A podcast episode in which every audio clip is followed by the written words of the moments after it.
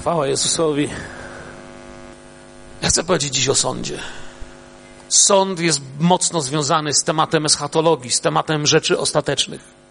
Kiedy wiele lat, wiele lat temu, chyba pod, pod, podpinając się pod brata, który tu stał przede mną, też chyba to za łokietka było, albo chyba nawet jeszcze za chrobrego, byłem listonoszem, to pamiętam, że kiedy niosłem pisma sądowe, to to były jedne z najbardziej poważanych pism. To, było, to były te, które się podpisywało czasami w dwóch, trzech miejscach, żeby je odebrać. Każdy listonosz wiedział, że renty, polecone i sądówki to są bardzo ważne. Nie wiem, jak to jest dzisiaj. W zupełnie innych czasach. Dzisiaj jest elektronika i tak dalej, nie wiem. W każdym razie zawsze sąd nam się kojarzył z czymś poważnym. Każdy wiedział, że jak sprawa trafia do sądu, no to już nie są żarty. I Biblia nam również mówi o sądach. O tym, że ten triumf Jezusa, o tym, że to królowanie Jezusa musi również położyć kres złu, a sąd jest tym, co ostatecznie decyduje o kształcie spraw. O tym, czy coś jest dobre, czy jest złe, o tym, co się stanie dalej i o tym, co mamy myśleć. Kiedy ludzie się nie mogą dogadać, jaka jest prawda, to wierzymy, że sprawiedliwy sąd potrafi wskazać, gdzie jest rzeczywistość. W świecie to równie, różnie bywa, ale u Boga sąd jest na pewno sprawiedliwy. Amen. Kilka miejsc, które mówią o sądzie Bożym. Hebrajczyków 9:27. Jak postanowione jest ludziom raz umrzeć, a potem sąd. Albo 2 Koryntian 5:10. Wsłuchajcie się uważnie. To nie są przypadkowo, to nie jest tak, że wpisał sobie chłop sąd i przeczyta wam pierwsze trzy, jakie mu wyskoczyły. Albowiem, 2 Koryntian 5:10, albowiem my wszyscy musimy stanąć przed sądem Chrystusowym, aby każdy odebrał zapłatę za uczynki swoje dokonane w ciele, dobre czy złe. Rzymian 14:10. Ty zaś czemu osądzasz swego brata? Albo i ty, czemu pogardzasz swoim bratem? Wszak wszyscy staniemy przed sądem Bożym. Wiecie, nasze pojęcie na temat sądu Bożego, kiedy czytamy sobie Biblię, musi być biblijne. Kiedy o czymś myślimy, to musi być biblijne. Nie możemy wiecie, mieć poglądów na temat sądu Bożego wziętych z jakiegoś Nostradamusa albo innych bzdur czy bajek. Gdyż dotyczy to pojęcia Bożej sprawiedliwości, o której Bóg nas uczy w swoim słowie, którą zamierza i którą zaprowadza. Wiecie, jest to bardzo ważny temat, dlatego że nawet Duch Święty, rozpoczynając jakieś działanie nad człowiekiem, przekonuje go o czym?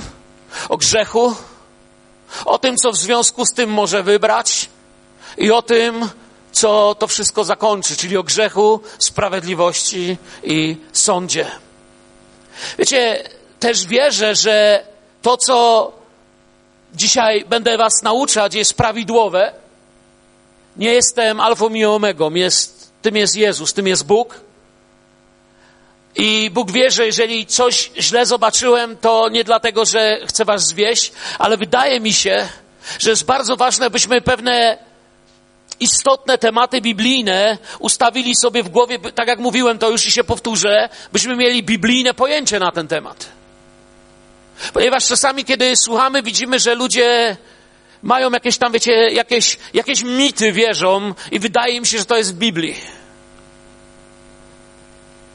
Typu, wiecie, jakąś kserówkę pamiętam kiedyś, to jeszcze było w czasach kserówek, które się kupowało na ulicy od chłopa, co miał stół i tam pisało, że królowa Saba coś przepowiedziała. Słuchajcie, taka postać nigdy nie istniała. Saba to jest najwyżej pies.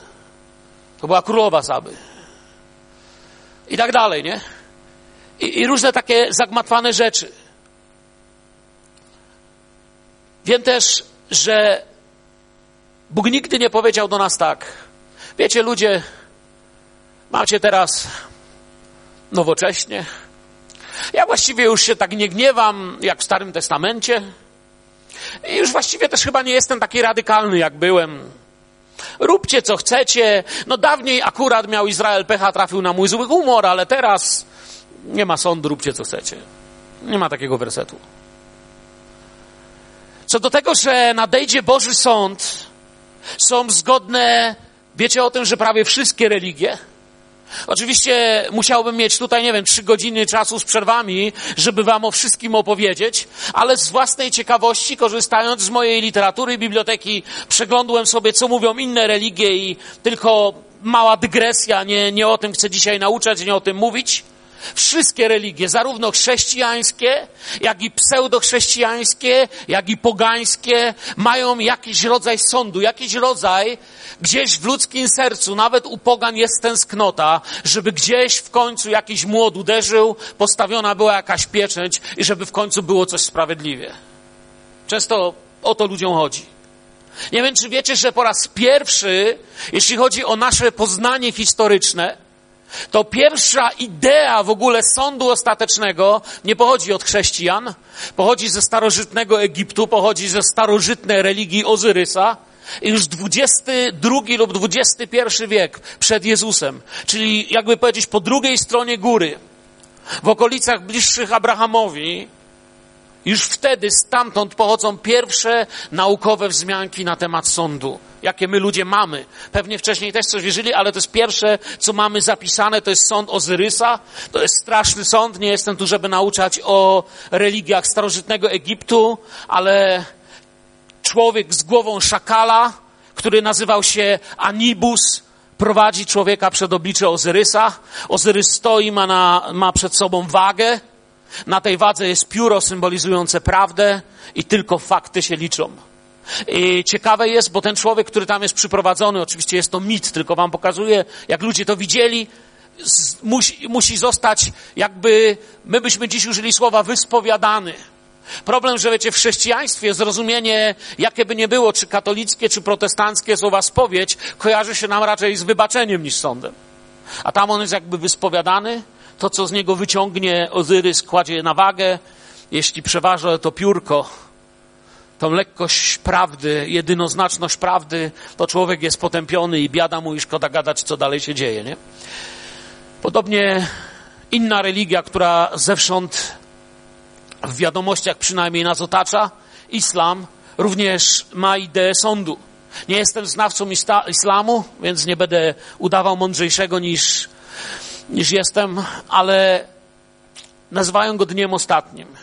I jeśli dobrze rozumiem, jest to jeden z filarów islamu. I jest ciekawe tutaj, jako ciekawostkę też, że wierzą, że rozpocznie się działaniami wojennymi, mają nawet wyznaczone, gdzie to się stanie, na terytorium Palestyny czyli gdzieś w okolicach dzisiejszego Izraela.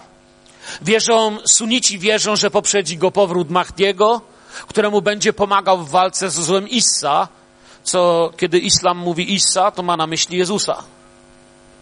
Yy, szyici wierzą podobnie, w tym wypadku Mahdi jest sam. I przeciwko antychrystowi walczy. To jest islam, tak żebyście wiedzieli. A więc jest ta idea sądu. Ja chciałem wam pokazać to, w jaki sposób my w chrześcijaństwie patrzymy, ponieważ gdybym teraz skończył, to byście, przynajmniej ci z was, którzy może w jakiś sposób zaczynają, wiem, że dla niektórych z was nie powiem dziś nic nowego, bo już wiele wiecie, przeczytaliście, ale wierzę, że ta kazalnica jest po to, byśmy na niej studiowali Słowo Boże, amen? I, i warto się w nie wpatrywać. Więc wracając do Słowa Bożego już teraz, czym jest sąd? Czym jest sąd? Nie jest jakąś zemstą Pana Boga, rodzajem mandatu, karą zgodną z miarą uczynków. To Wam chcę powiedzieć. Bóg nie przypomina policjanta, który cię zatrzymuje i pokazuje ci na pistolecie, o panie kierowco, 120. No a jeśli to jest 120, to mnie tak raz zatrzymali pomiędzy Mińskiem, Mińskiem i Smoleńskiem pod wiaduktem stali i zatrzymali mnie i mi pokazuje 120. Ja się zacząłem śmiać. A ten białoruski policjant się dał, co ty śmiesz? Ja mówię, o, mój samochód po rosyjsku, do niego mówię, tylko z przepaści 120 by wyciągnął. To jest bus, mówię, 1,9 diesel, max 110. On tak patrzy na mnie, da? Da, on tak daje. Super. I tak przekroczyłem granicę z Rosją, dojechałem do Moskwy bez mandatu. Sąd Boży nie polega na tym, że Bóg nam coś oblicza. Sąd, jeśli chcecie yy, wczytać się dokładnie w słowo, według idei tego, co mówi nam o niej Duch Święty w Biblii, to sąd dotyczy odrzucenia światła. Sąd dotyczy bardziej zaświecenia światła i tego, że czarne jest czarne, a białe jest białe. Sąd dotyczy odrzucenia światła. Jan 3,19, trzy wersety po 3,16, po bardzo ważnym wersecie. Jana 3,16, prawdopodobnie 95% z Was zna na pamięć. Niektórzy protestanci znają na pamięć Jana 3,16, a nie znają Ojcze nasz. Ktoś kiedyś powiedział, ciekawe, czy to prawda. Sąd polega na tym, Jana 3,19, sąd polega na tym, że światło przyszło na świat, lecz ludzie bardziej miłowali ciemność aniżeli światło, bo złe były ich uczynki. Czyli ludzie schowali się, odrzucają światło, dlatego że w ciemności można rzeczy nazywać jak się chce. Jak zgasimy światło, to wiemy, nie? Ktoś kiedyś fajny przykład użył, to była chyba książka na szkółkę, że bez światła jesteśmy jak ludzie zamknięci w pudełku ze słoniem, którzy nigdy nie widzieli słonia. I macają słonia i każdy opowiada, co widzi. I prawdopodobnie będziemy mieli cztery opisy słonia. Sąd polega na tym, że Bóg zaświecił światło. Jak mówię, czarne jest czarne, białe jest białe, znika nasze nazewnictwo, znika to, co my uważamy, a ja uważam, że to jest dobre. A ja uważam, że to jest złe. No, ja nie uważam, że tu, tu Biblia przeszadza. Ja uważam, że tak. Znika to. Bóg zaświeca światło, wchodzi do pokoju i kto jest ubrany, jest ubrany, kto jest nagi, jest nagi. Kłamstwo jest kłamstwem, prawda jest prawdą, sprawiedliwość jest sprawiedliwością. Koniec. I to jest sąd. Oto można mieć najbardziej lekkomyślne podejście do sądu Bożego, jeżeli, wiecie, opowiem tak, najbardziej lekkomyślna ocena tego, co myśli Bóg ma, jest w pewnym psalmie. Znacie to na pamięć. Rzek głupi w sercu swoim nie ma Boga. Są znieprawieni. Popełniają ohydne czyny. Nie ma nikogo, kto by dobrze czynił. Mamy to w dwóch psalmach. Ja mówię tu o psalmie czternastym. Mamy jeszcze psalm 53, ale to jest psalm przy chorobie. Żydzi go czytali przy chorobie. Ja mówię o czternastym, gdzie to nie jest mowa o ateizmie, jeśli chcecie wiedzieć. Że głupi w sercu swoim, to nie chodzi o to, że jakiś ateista mówi, że nie ma Boga i dlatego jest głupi. Ateista nic nie wie, więc jego ocena, czy Bóg jest, czy nie, albo polega na jego niewiedzy, albo na ocenie według rzeczy materialnych, chce oceniać sprawy duchowe. I to nie jest wcale jeszcze aż takie szkodliwe, bo tu jest jeszcze szansa. Tu mówi o gorszej sytuacji. Tu mówi o sytuacji kogoś, kto siebie pogrąża w ciemności i mówi, a Bóg nie widzi, Boga nie obchodzi to, co robię. Bóg nie zobaczy. Innymi słowami, że głupi w sercu swoim nie ma Boga, oznacza, że głupi powiedział, i tak nikt nie widzi, zrobię co chcę, a kto mi powie, że to złe? Parafrazując oczywiście. I to jest głupi. Dla niego Boga nie ma, dla niego Bóg nie istnieje w żadnej z jego spraw. Stąd też nie jest mądre powiedzenie komuś głupcze, nie? Bo nie mam prawa komukolwiek powiedzieć, że Boga dla niego nie ma. Ale to byśmy się zagmatwali słowa. Idziemy dalej, jeśli chodzi o sąd. Wszyscy chrześcijanie wierzą, że będzie sąd ostateczny, natomiast problem pojawia się wtedy, kiedy zaczynamy się zastanawiać, kto będzie sądzony. Nie? Kto, kto będzie sądzony? Dlatego, że ludzie często wierzą w świętość swoich organizacji. Zapisują się gdzieś i uważają, że zapisując się tam, nie będziemy sądzeni. Wierzymy w świętość organizacji, w świętość naszych poglądów, liturgii, tradycji i tak dalej. I to jakoby ma nas odsunąć od sądu. Chcę wam powiedzieć, Bóg nie zgromadza ludzi wokół poglądów teologicznych, papierków, biur, pieczątek, ale wokół Syna Bożego.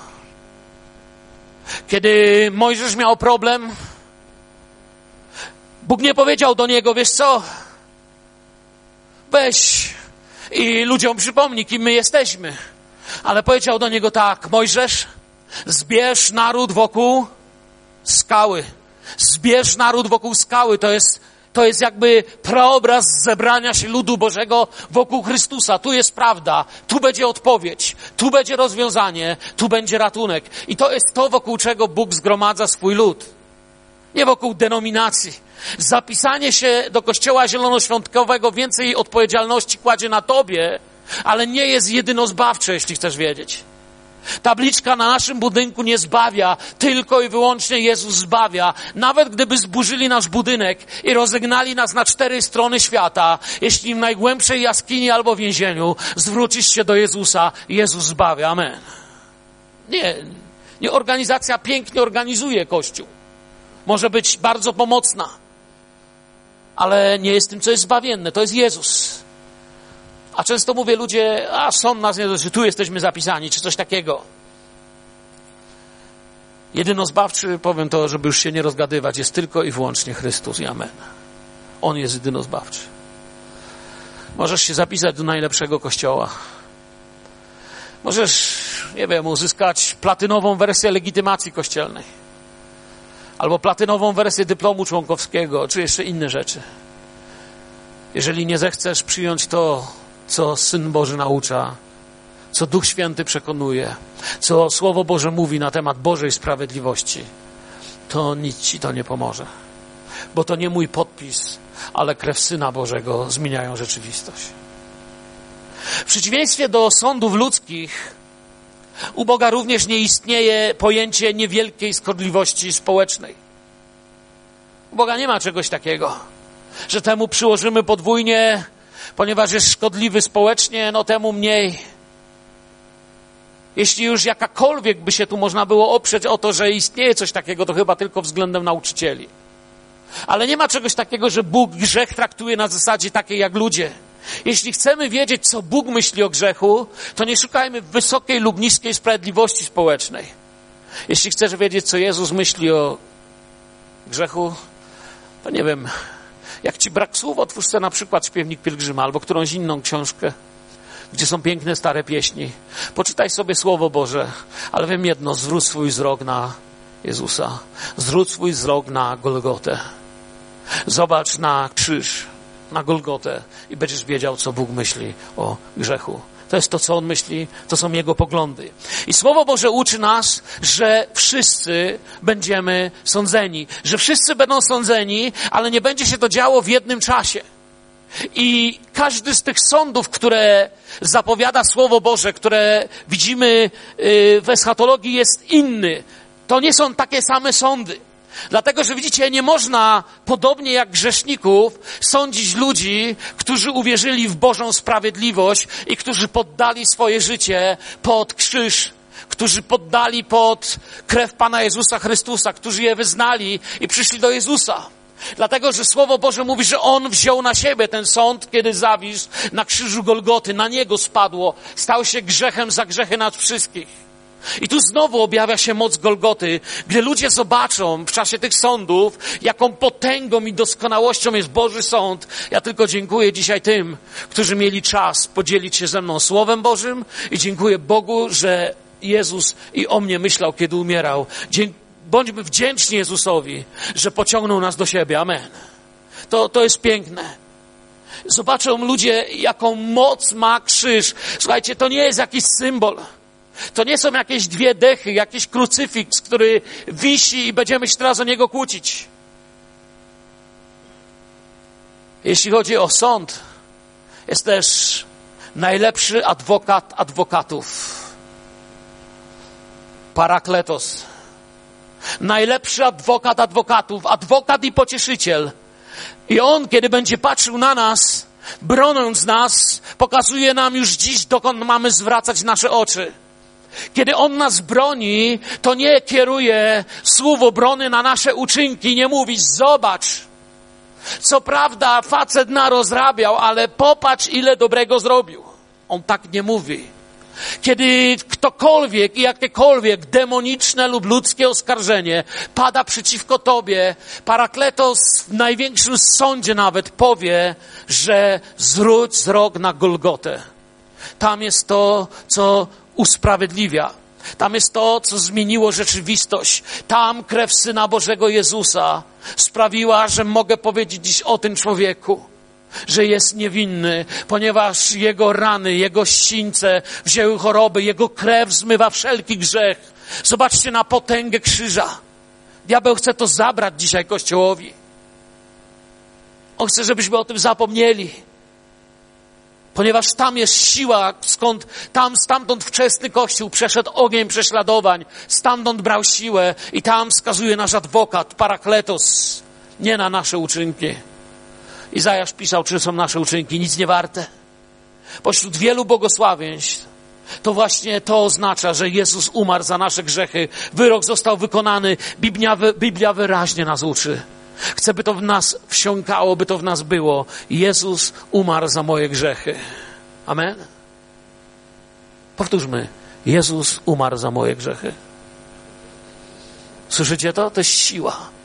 Jezus umarł za moje grzechy. To, to, to, to jest siła, to jest potęga. Bo nie posłał Bóg Syna na świat, aby sądził świat, lecz aby świat był przez Niego zbawiony. Powoli się nam wyłania pierwszy sąd, o którym chcę mówić, bo również Jemu dał moc wszelkiego sądzenia. Zaraz to zobaczymy. Jak widzimy, Jezus to słowo wypełnił doskonale. Nikogo nie sądząc, wziął nasze grzechy na siebie i poszedł na krzyż. Wiemy, że inaczej już będzie z Jego kolejnym przyjściem. Już nie będzie tak, że znowu Jezus przyjdzie i znów Go sponiewierają.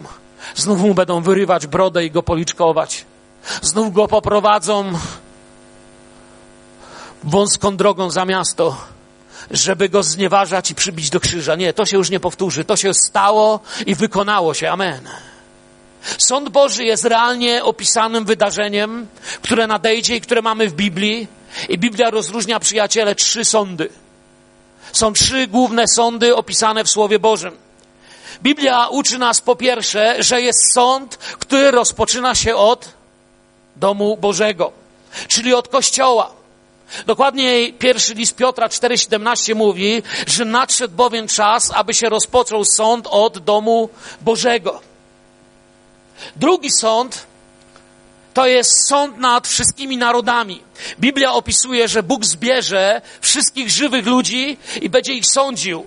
Nie zgodnie z tym, co mówili, lecz zgodnie z ich życiem, tym, co naprawdę robili, czy jak naprawdę żyli które musiało zająć stanowisko względem Chrystusa. Ten sąd mamy opisany na przykład w Mateusza w 25 rozdziale. Trzeci sąd jest to sąd ostateczny, opisany w objawieniu 20 i dzisiaj ta pieśń, która była, była bardzo blisko tych fragmentów Słowa Bożego. Objawienie 20, 11 do 15, tam to mamy. Także to nie jest jeden wspólny sąd, gdzie Bóg na kupę wszystko zbierze i jakoś to się wszystko ułoży.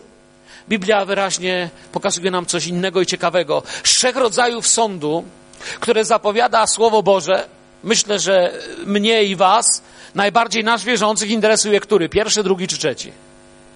Pierwszy. Najbardziej nas interesuje pierwszy. Jeśli Jezus jest Twoim Panem, nie jeśli się zapisałeś do naszego kościoła. To niczego nie zmienia. Jeśli Jezus stał się Twoim Panem i zacząłeś Mu służyć, to super, wtedy się zapisz, naprawdę możesz coś zmienić. Ale nie odwrotnie. A więc jeśli Jezus jest Twoim Panem, to pierwszy sąd jest tym, co Cię najbardziej interesuje. Ponieważ coś Słowo Boże o nim mówi, warto by było coś o nim wiedzieć, abyśmy nie pozwalali się straszyć albo wprowadzać jakieś legendy do swojego życia. Oczywiście szybko chcę popatrzeć na wszystkie trzy, ale patrzę na ten pierwszy. Bywa nazywany Bema, sąd Chrystusowy. Tu to greckie słowo Bema. Sąd nad domem Bożym. Szczególnie użyte jest to słowo, jeśli chodzi o Grekę, 1 Koryntian 5:10. Sąd ten będzie miał w, miejsce w okresie paruzji, czyli przyjścia Pana po swój Kościół i na, jak stare, wiecie, podoba mi się, jak starzy kaznodzieje to określali w sądowej stolicy Chrystusa, zwanej przez Biblią Bema. Taki cytat ze starego XIX-wiecznego kazania, podoba mi się. Dokładniej mówiąc, na tronie zasiada Chrystus i jest to sąd Bema. Zaraz przyjdziemy do tego słowa. Bo tu się pojawia to ciekawe słowo. Bema w języku greckim ma niezwykłe znaczenie, oznacza y, sędziowskie krzesło. Na przykład słowo bema jest użyte w dziejach apostolskich. Tam y, albo bardziej wyraźnie, o, y, przy Piłacie mamy. Piłat zasiada na bema. To jest fotel sędziowski. Piłat zasiadł na nim, aby sądzić Pana Jezusa. Zawsze się zastanawiam, co ten chłop pomyśli, kiedy zobaczy, kiedy on stanie przed sądem, kto tam siedzi. On tam zasiadł, żeby sądzić Pana Jezusa. To jest takie podwyższenie autorytetu władzy, która na nim zasiada. Krzesło na podwyższeniu, które na przykład też, jeśli popatrzymy teraz w tradycję starożytnej Grecji, umieszczano na greckich stadionach. Po zawodach zgromadzeni pod nim zawodnicy byli oceniani, byli sądzeni. Tu mieliśmy greckie słowo najlepszy, otrzymywał nagrodę, ale karany nie był nikt. Nie było tak, że kiedy przebiegli w czasie Igrzysk Olimpijskich, mówię o tych greckich, to one były oczywiście wydarzeniem religijnym. Były ku czci Zeusa i tak dalej, ale tutaj mówimy o znaczeniu słowa, tego, tego sądu, tego tronu, Bema. To, yy, to nie było tak, że wiecie, pierwszych trzech medal, a ten czwarty, piąty, szósty kap niech zabierze. To nie był ten rodzaj sądu. Nikt by nie startował w olimpiadzie, nie? W igrzyskach. Dokładniej mówiąc. Najlepsi otrzymywali nagrodę, ale karany nie był nikt, w sensie kary śmierci. Jakąś karą było jedynie to, że nie zasiadało się w radosnym gronie tych naj, tych zwycięzców. I teraz użyte tu, pamiętajcie, mówię ciągle o 2 Koryntian 50, słowo dotyczące sądu, słowo bema, nie jest słowem wskazującym na sąd karny. My po polsku mówimy sąd, sąd, sąd, sąd. Pamiętacie o miłości też? Miłość, nie? Miłość. Grecy mieli agapę, fileo, eros, nie? I to wszystko znaczyło miłość. Podobnie jest z sądem. My po polsku mówimy sąd. Ale jest wielka różnica między sądem Chrystusowym Bema, a sądem, w którym my pojmujemy tutaj, sądem, który może skazać na śmierć. To jest sąd karny i tu jest greckie słowo kryzys. Znane nam skądinąd Polakom akurat. Szczególnie starszemu pokoleniu. Pan mówił do nas, Jana 5,24, zaprawdę powiadam wam, kto słucha słowa mego i wierzy temu, który mnie posłał, ma żywot wieczny i nie stanie przed sądem. I wiecie, co tam macie napisane? Kryzys. I nie stanie przed kryzys, przed sądem skazującym na śmierć. Sądem, którego wyrok jest, ma tragiczne konsekwencje, lecz przeszedł ze śmierci do żywota. Ale inne wersety mówią, że jednak jakiś sąd będzie. I tutaj idziemy teraz do tej prawdy, nie? Będzie to bardziej ocena naszej wierności i miłości do Zbawiciela tu na ziemi, a Chrystus bez wątpienia to jest pewne będzie sędzią jakim? Sprawiedliwym. Proste pytanie się nasuwa. Co w nas, bracia i siostry, podlega teraz sądowi w takim razie? Osądowi. Nasze posłuszeństwo Bogu czyli świadectwo Chrystusie, nasza praca dla Królestwa i nasza praca zawodowa. Pamiętacie, Żydzi pięknie to kładli, że wszystko jest duchowe. Greg uważał, że rzeczy są filozoficzne, materialne, takie eteryczne, duchowe, duszewne i tak dalej. Żyd uważał, że wszystko jest duchowe. Dla Żyda od tego, jak postępujesz, nie wiem, w życiu finansowym, seksualnym, zawodowym, wszystko pokazywało tak naprawdę na Twój duchowy stan. I myślę, że to jest wielka prawda. A więc to jest ten sąd, który patrzy na posłuszeństwo Bogu, świadectwo Chrystusa, praca dla Królestwa, nasze bycie w społeczeństwie, w którym jesteśmy, chęć poznawania woli Bożej, jej wypełnienie. Dla wiernych naśladowców przewidziana jest nagroda. Dla tych, którzy okażą się w czymś winni, szkoda, ale sami będą zbawieni. Pamiętam mój kochany przyjaciel i mentor.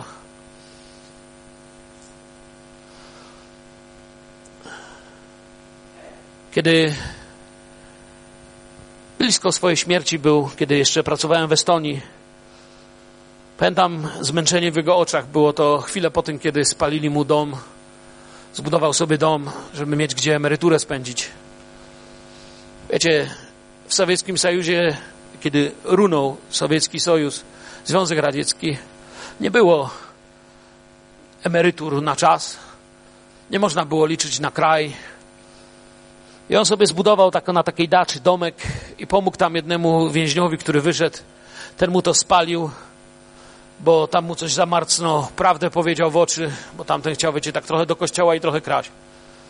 Tak się zdenerwował, że to spalili mu. Ale pośród wielu rzeczy, które pamiętam z tamtych dni, pamiętam też, jak on mi powiedział, że pobiegnę dalej. Kiedy jeszcze stał na zgliszczach, to pamiętam, nigdy nie słyszałem go, żeby w jakiś bezpośredni sposób mówił ku mocą ciemności. Raczej myślę, że chrześcijanie powinni mówić do Boga i, i, i nie kierować gdzie indziej. I to jest zdrowe. Ale pamiętam wtedy, jak przy łzy powiedział, że diabeł, ty mnie teraz nie zatrzymasz, powiedział. Już mi zabrałeś wszystko. A ja cię będę bił i bił i bił i będę krzyczał o Chrystusie wszędzie, a ty już nawet nie masz mi co zabrać. Tam, tam płakał na tym, ale później powiedział tak. I pamiętam jego słowa, jak już doszedł do siebie. Mirek, ja biegnę, żeby zdobyć koronę. Chcę biec, aby zdobyć wieniec chwały. Chcę biec, aby go zdobyć i rzucić go Jezusowi. Będę szedł do końca. Nawet nie przypuszczał wtedy, kiedy mi to mówił, że zostało mu dokładnie 19 dni życia. 19 dni później zginął tragicznie. Do końca był wierny. On mi pokazał, czym jest ten bieg, czym jest to miłowanie Boga bez względu na okoliczności. Tak chciałem Wam to wspomnieć. Słowo Boże mówi o tej rzeczy tutaj tak. Jeśli czyjeś dzieło zbudowane na tym fundamencie się ostoi, ten zapłatę odbierze. Jeśli czyjeś dzieło spłonie, tę szkodę poniesie, lecz on sam zbawiony będzie, tak jednak jak przez ogień. Zwróćcie uwagę, tu już nie ma mowy o fundamencie. My o fundamencie już mówiliśmy. To nie dotyczy tutaj jakiegoś nawrócenia się. To dotyczy jakości naszego chrześcijańskiego życia i z samego tego wersetu można by było trzy lekcje zrobić, a, a mnie zostało troszeczkę ponad 15 minut. Wiemy już, że przed Bogiem nic nie można ukryć. Rozliczy nas z duchowych darów, z tego, jak je wykorzystywałeś, z tego, na ile byliśmy czuli na głos Ducha Świętego, na ile pozwoliliśmy Bogu używać siebie na tym świecie, wyjdą na jaw wszystkie nasze uczynki. Okażą się nasze motywy. Zobaczymy, jak wykorzystywaliśmy czas, który dał nam Pan, jak wykorzystywaliśmy dobra materialne. Nasze słowa, myśli zostaną przez Boga potraktowane poważnie.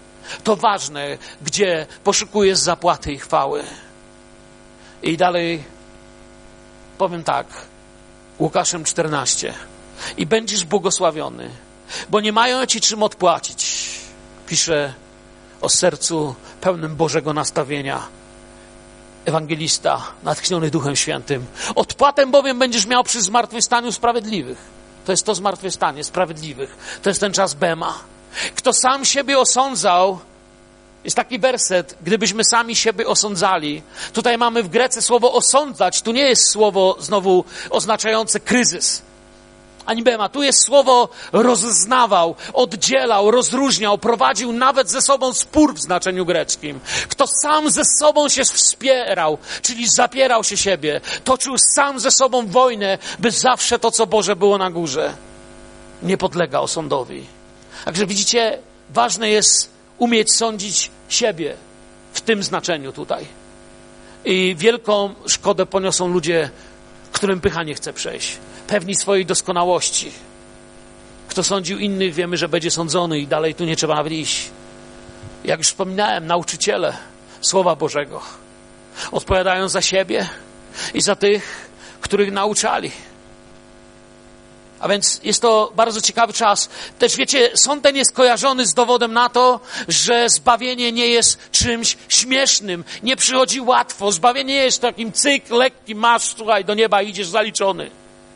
Nadszedł bowiem czas, aby się sąd rozpoczął od domu Bożego, a jeśli zaczyna się od nas, to jakiż koniec czeka tych, którzy nie wierzą w Ewangelii Bożej. Więc widzicie, to są dwie jakby grupy ludzi. Niewierzący i od nas, wyraźnie Piotr wskazuje.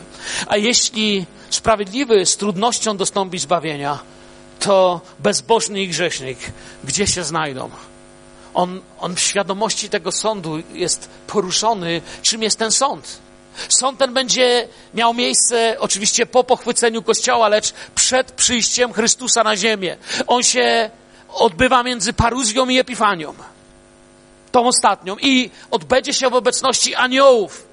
Niektórzy teolodzy ja tutaj nie wiem, może pastorzy mają e, głębsze wejrzenie sprawy. Przyznaję się do mojej niewiedzy, mówię coś z książek.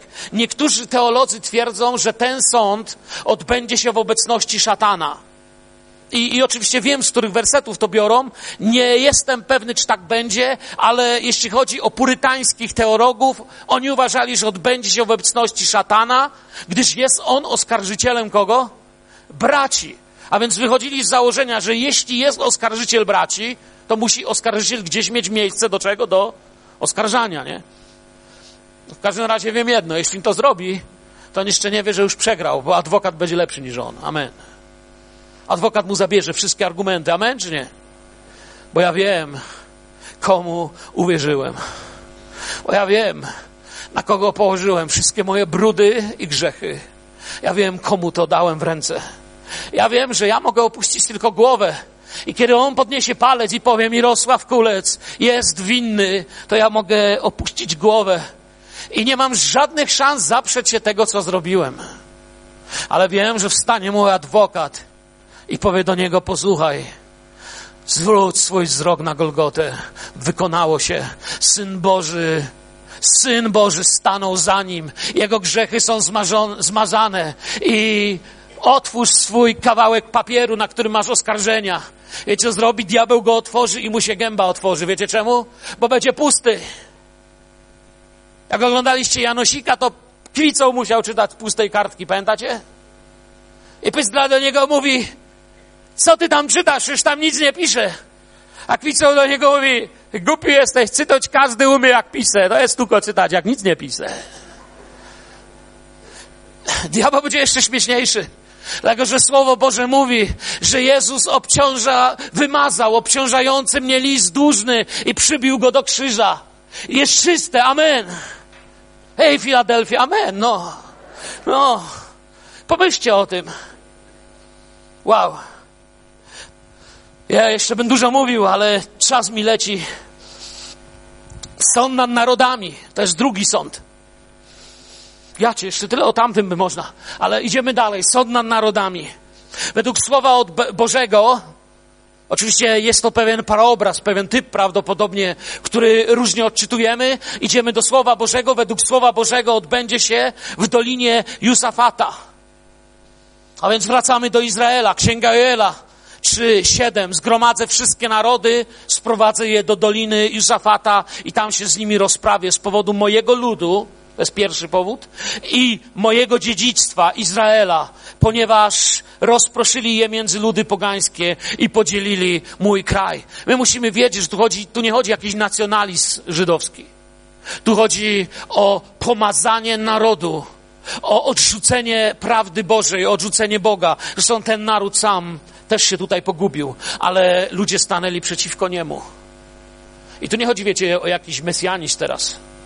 Ja absolutnie nie, nie, nie, nie mam tutaj takich mm, nawet motywów, ale Bóg mówi coś głębiej, że narody będą sądzone z tego, co zrobiono z tym, co On chciał zrobić. Zapuśćcie sierp, gdyż nadeszło żniwo Przyjdźcie, stąpcie, bo pełna jest prasa, pełne są kadzie, gdyż złość ich jest wielka, tłumy i tłumy zebrane w Dolinie Sądu, bo bliski jest dzień Pana w Dolinie Sądu. Słońce i księżyc będą zaćmione, a gwiazdy stracą swój blask.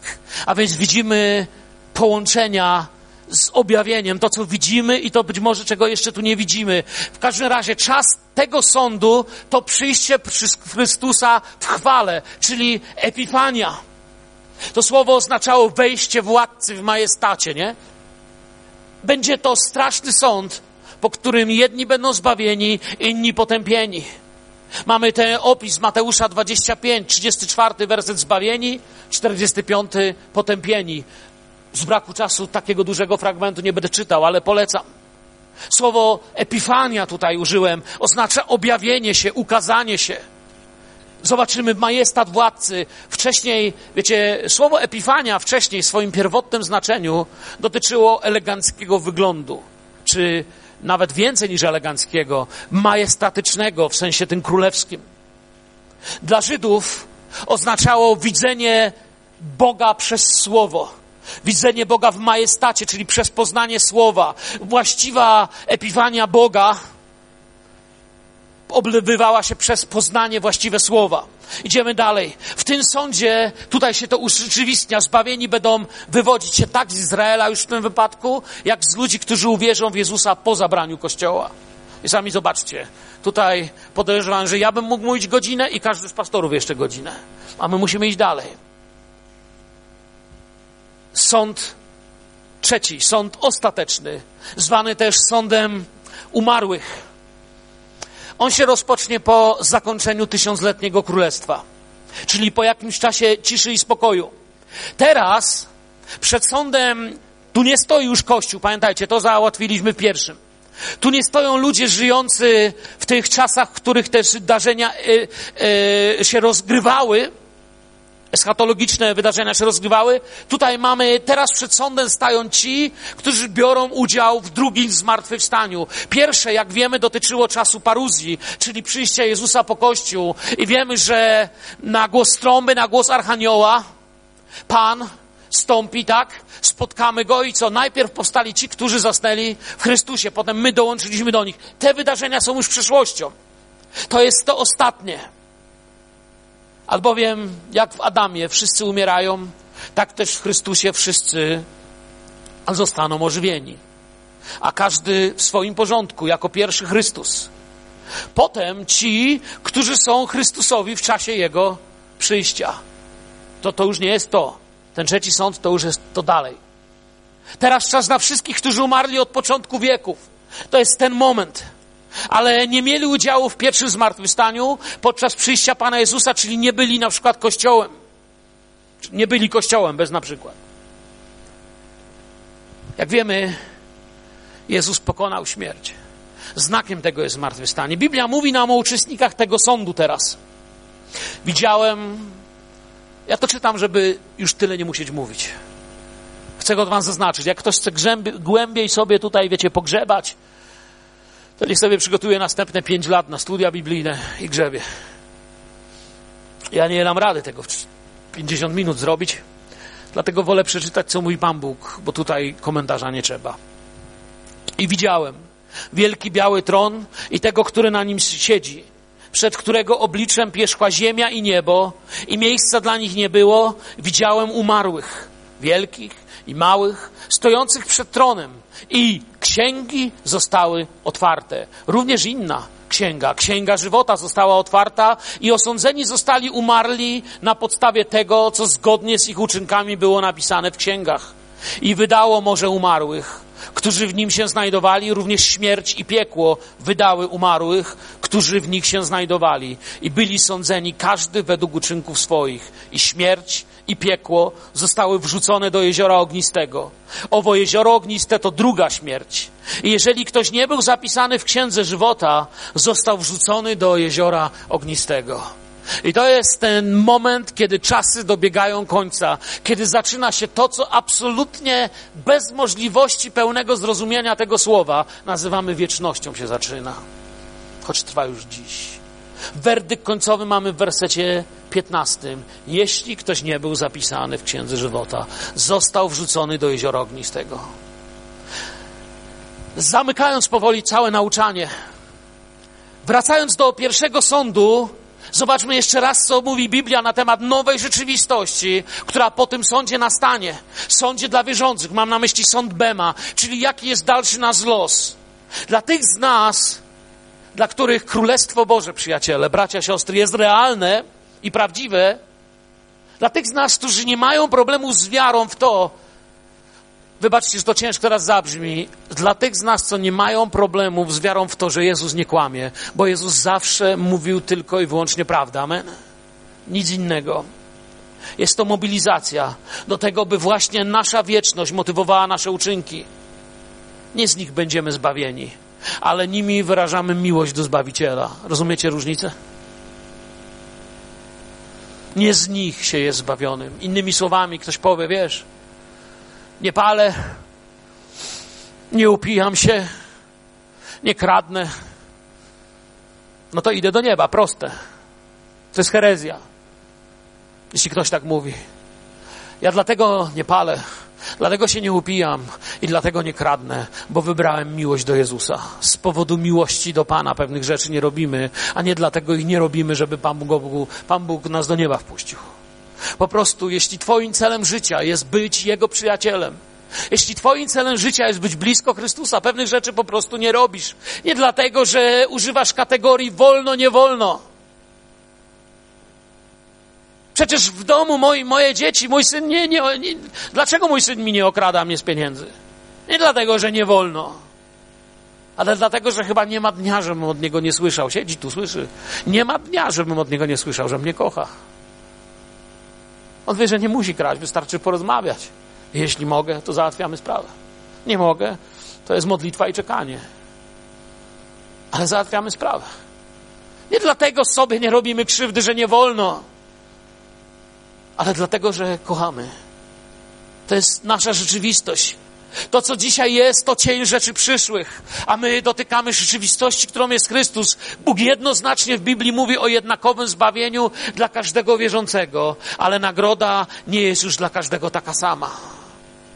Dlatego biegnijmy po naszą nagrodę. Dlatego Paweł mówi: biegnę. Nie dlatego, że chciał być najważniejszy. Nasze zbawienie zależy, jak wiemy, od naszej wiary. Na jej podstawie jesteśmy zbawieni, nie ma nic innego. Nie ma żadnych punktów dodatkowych, nie ma punktów za pochodzenie. Życie wieczne otrzymujemy jako dzieci Boże, jesteśmy nimi. Ale ocenia się nas jako sługi Chrystusowe, którymi mamy być na ziemi. Duch Święty do prześladowanego Kościoła mówił takie słowa. Nie lękaj się cierpień, które mają przyjść na cię Oto diabeł wtrąci niektórych z was do więzienia, abyście byli poddani próbie i będziecie w udręce przez dziesięć dni. Bądź wierny aż do śmierci, a dam ci koronę żywota. To jest dla was. To jest Boża obietnica. Przyjdę rychło. W trzecim rozdziale mówi: Trzymaj co masz, aby nikt nie wziął korony twojej. To jest twoje. Trzymaj. Tu jest coś, co masz robić. Tu nie jest coś, co jest automatyczne. Przeto niech będą pocieszeniem dla nas słowa. Błogosławieni owi słudzy, których Pan, gdy przyjdzie, zastanie czuwających. Zaprawdę powiadam wam, iż się przepasze i posadzi ich przy stole i przystąpiwszy będzie im usługiwał, czy przyjdzie o drugiej, czy o trzeciej straży, a zastanie ich tak, błogosławieni oni jakby sparafrazować to słowo, to jak mogę je powiedzieć? Błogosławieni, którzy po prostu kochają Boga w każdej sytuacji Twojego życia. Pomyślcie. To nie błogosławieni, którzy akurat cyk i przyłapałem was na dobrym albo złym. Po prostu kochają. W dzień, gdy znowu jak dawniej apostołowie będą z nim przy stole, a Kościół zgromadzony, radośnie przypomnie sobie, kiedy ostatni raz tak usługiwał. Będą ci, których Pan zastał, kochających. Kiedyś Wam to już mówiłem, że miałem kiedyś udział w sporze, w którym mnie wtedy olśniło na temat prześladowań Kościoła, na temat wielkiego ucisku. I ludzie się kłócili, czy to będzie przed czy to będzie w czasie, czy to będzie po. I tak się kłócili, że byli gotowi się nienawidzić. To, tam, tam miałem to olśnienie, że to nie chodzi o to, ja nie muszę mieć racji, czy wielki ucisk będzie przed zabraniem Kościoła, w czasie zabrania Kościoła, po zabraniu Kościoła. Bóg mnie, na mnie tego nie nakłada. To, co ma być na mnie, ja nie muszę mieć racji, ja mam być gotowy. Amen? No jak się pomylę i myślałem, że, że, że zabranie Kościoła będzie po ucisku, to co? Jeśli będzie przed, to co ja mogę? Hola, hola, za szybko. Nie. Chwała Bogu. Albo w drugą stronę, nie. Po prostu ważne być z Nim. Na koniec ważne pytanie. Pytanie ku modlitwie już teraz zmierzające. Po co są sądy? Po co są sądy? W założeniu celem sądu było pozbycie się na zawsze bezprawia, tak? Po to jest sąd, żeby prawo nazwać prawem, a bezprawie bezprawiem. Choć sądy ludzkie nie zawsze to były uczciwe, tak działa Boży Sąd. My dziś mówiliśmy o majestacie dobra i sprawiedliwości. Nie musimy się bać. Już dziś wiecie, kiedy włączycie teraz wiadomości, popatrzycie na ten upadający świat. Ja ich nie oglądam, bo tak wiem, w którą stronę leci. Oddający się złu, system. Widzę, wiecie co widzę? Widzę moją ojczyznę. Widzę moją ojczyznę wielką i prosperującą Widzę moją ojczyznę, gdzie nie ma już śmierci ani smutku. Widzę moją ojczyznę, gdzie nie ma już kryminałów, więzień, cmentarzy, ani łez, bo są obtarte.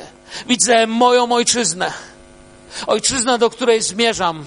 Ojczyznę, o której się nie muszę martwić, że giełda idzie w dół. Kiedy wszystkie ziemskie giełdy świecą się na czerwono, w mojej ojczyźnie giełda świeci się zawsze tylko na złoto. Kiedy na tym świecie wszystko upada i ludzie są zawodzeni kolejnymi władzami, partiami i systemami, moja ojczyzna jest coraz bliżej i do niej idę. Tu jestem tylko przechodniem i chcę być dobrym przechodniem. Idę do miejsca, gdzie nie ma śmierci, smutku, łez i narzekania. Idę stanąć przed moim Panem, który będzie moją radością. Idę, aby zobaczyć tego, którego całe życie kochałem. Historycy mówią, że zanim ścięto apostoła Pawła, nie pozwolił sobie zawiązać oczu. Żołnierze rzymscy, którzy delikatnie i z wielkim szacunkiem, podobno to są historyczne dane, prowadzili go na śmierć. Pytali, dlaczego nie życzy sobie mieć zawiązanych oczu, dlatego że przysługiwał ten horror obywatelom rzymskim. On był obywatelem rzymskim, mógł umrzeć ścięty mieczem z zawiązanymi oczami. On odmówił. Poruszają mnie słowa, które zapisali historycy. Podobno powiedział do żołnierza, który go miał ścinać. Mój biedaku, ty tu musisz jeszcze zostać, a ja już za chwilę zobaczę tego, do którego z miłością szedłem całe życie. I niech to będzie to, z czym wyjdziecie stąd. To nie jest nasze miejsce. Muszę na, kiedyś na spotkaniu Rady Zboru złożyć wniosek pastorom i starszym zboru, żebyśmy postawili tablicę przy wyjeździe z naszego zboru. Uwaga, wjeżdżasz na teren misji. Jak będziemy wyjeżdżać ze zboru, to ludzie będą wiedzieć, prawda, że wjeżdżają na teren czego? Misji. Tam jest wasza misja. Ojczyzna jest w domu. Jeżeli dzisiaj Duch Święty cię dotykał w jakiś sposób, czujesz, że potrzebujesz jakiegoś nawet Bożego uporządkowania sobie teraz. Czujesz, że potrzebujesz Bożego posilenia. Czujesz, że są sprawy, które dziś musisz poprosić Boga, że koniec tym lawirowaniem, że potrzebujesz po prostu Boże, zacznij moje życie dotykać, posilać, prowadzić mnie ku świadectwu. To podnieś swoją rękę, bo będziemy się chcieli o Ciebie pomodlić. Wstańmy teraz wszyscy. Ja bym prosił grupę uwielbiania do przodu, jeśli mogę Was prosić. Oni mają przepiękną pieśń, którą kończyli uwielbianie. Jeśli macie inne, wiem, że jesteście zawsze gotowi, ale ta była piękna. Mają ze mną zagrychę, co? Ale chcę Was poprosić, abyście wyszli tu do przodu. Nie zostawiajcie tego tak. Nie powiedzcie tak, co dziś było. A, dziś o sądzie gadał, nie wiem. Nie lekceważ. Bije ci serce w piersi, oddech w niej masz. Idziesz do Pana. Tam jest świadectwo, a tam jest ojczyzna. Jeśli się męczysz, czujesz, że masz bałagan w życiu, czujesz, że pewnych rzeczy nie rozumiesz i potrzebujesz, aby Bóg ci pomóc z tego wywnątrz, bo w końcu chcesz być tym, do czego powołał cię Bóg, to chodź tu teraz do przodu, bez zbędnych ceregieli, szkoda czasu. Grupę uwielbiania proszę o pieśń, a was, przyjaciele, proszę, chodźcie do przodu, kto potrzebuje, nie wstydźcie się ludzi. Zapraszam każdego, kto potrzebuje modlitwy. Chodźcie do przodu.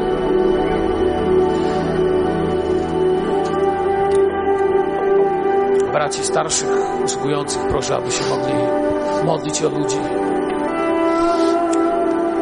Panie, chcemy coraz mniej do kościoła chodzić, a coraz bardziej kościołem być. Proszę Cię o tych, którzy wyszli do przodu i nieśmiało, Panie, poprosili o mądrość, posilenie i wsparcie. Proszę Cię o tych, którzy gdzieś różnymi wydarzeniami są tak zdruzgotani, że już im się nawet wyjść nie chciało. Pomyśleli sobie, że i tak się nic nie stanie. O tych, co tak pomyśleli, proszę Cię teraz, Panie, posil ich i powiedz gdzieś w głębi ich serca, że widzisz, że patrzysz, czekasz i że mają Ojca w niebie. Proszę Ciebie o wszystkich, którzy tu przyszliśmy i za chwilę pojedziemy do naszych domów. Byśmy byli Twoim Kościołem, idącym przez ten świat. Twoim światłem, Twoim dobrem, Twoim słowem, Twoim pocieszeniem. Błogosław, Panie, jako zbór nasz, jako Twój Kościół. Cię prosimy dziś w imieniu Jezusa i dziękujemy Ci za Twoje słowo. Amen. Amen.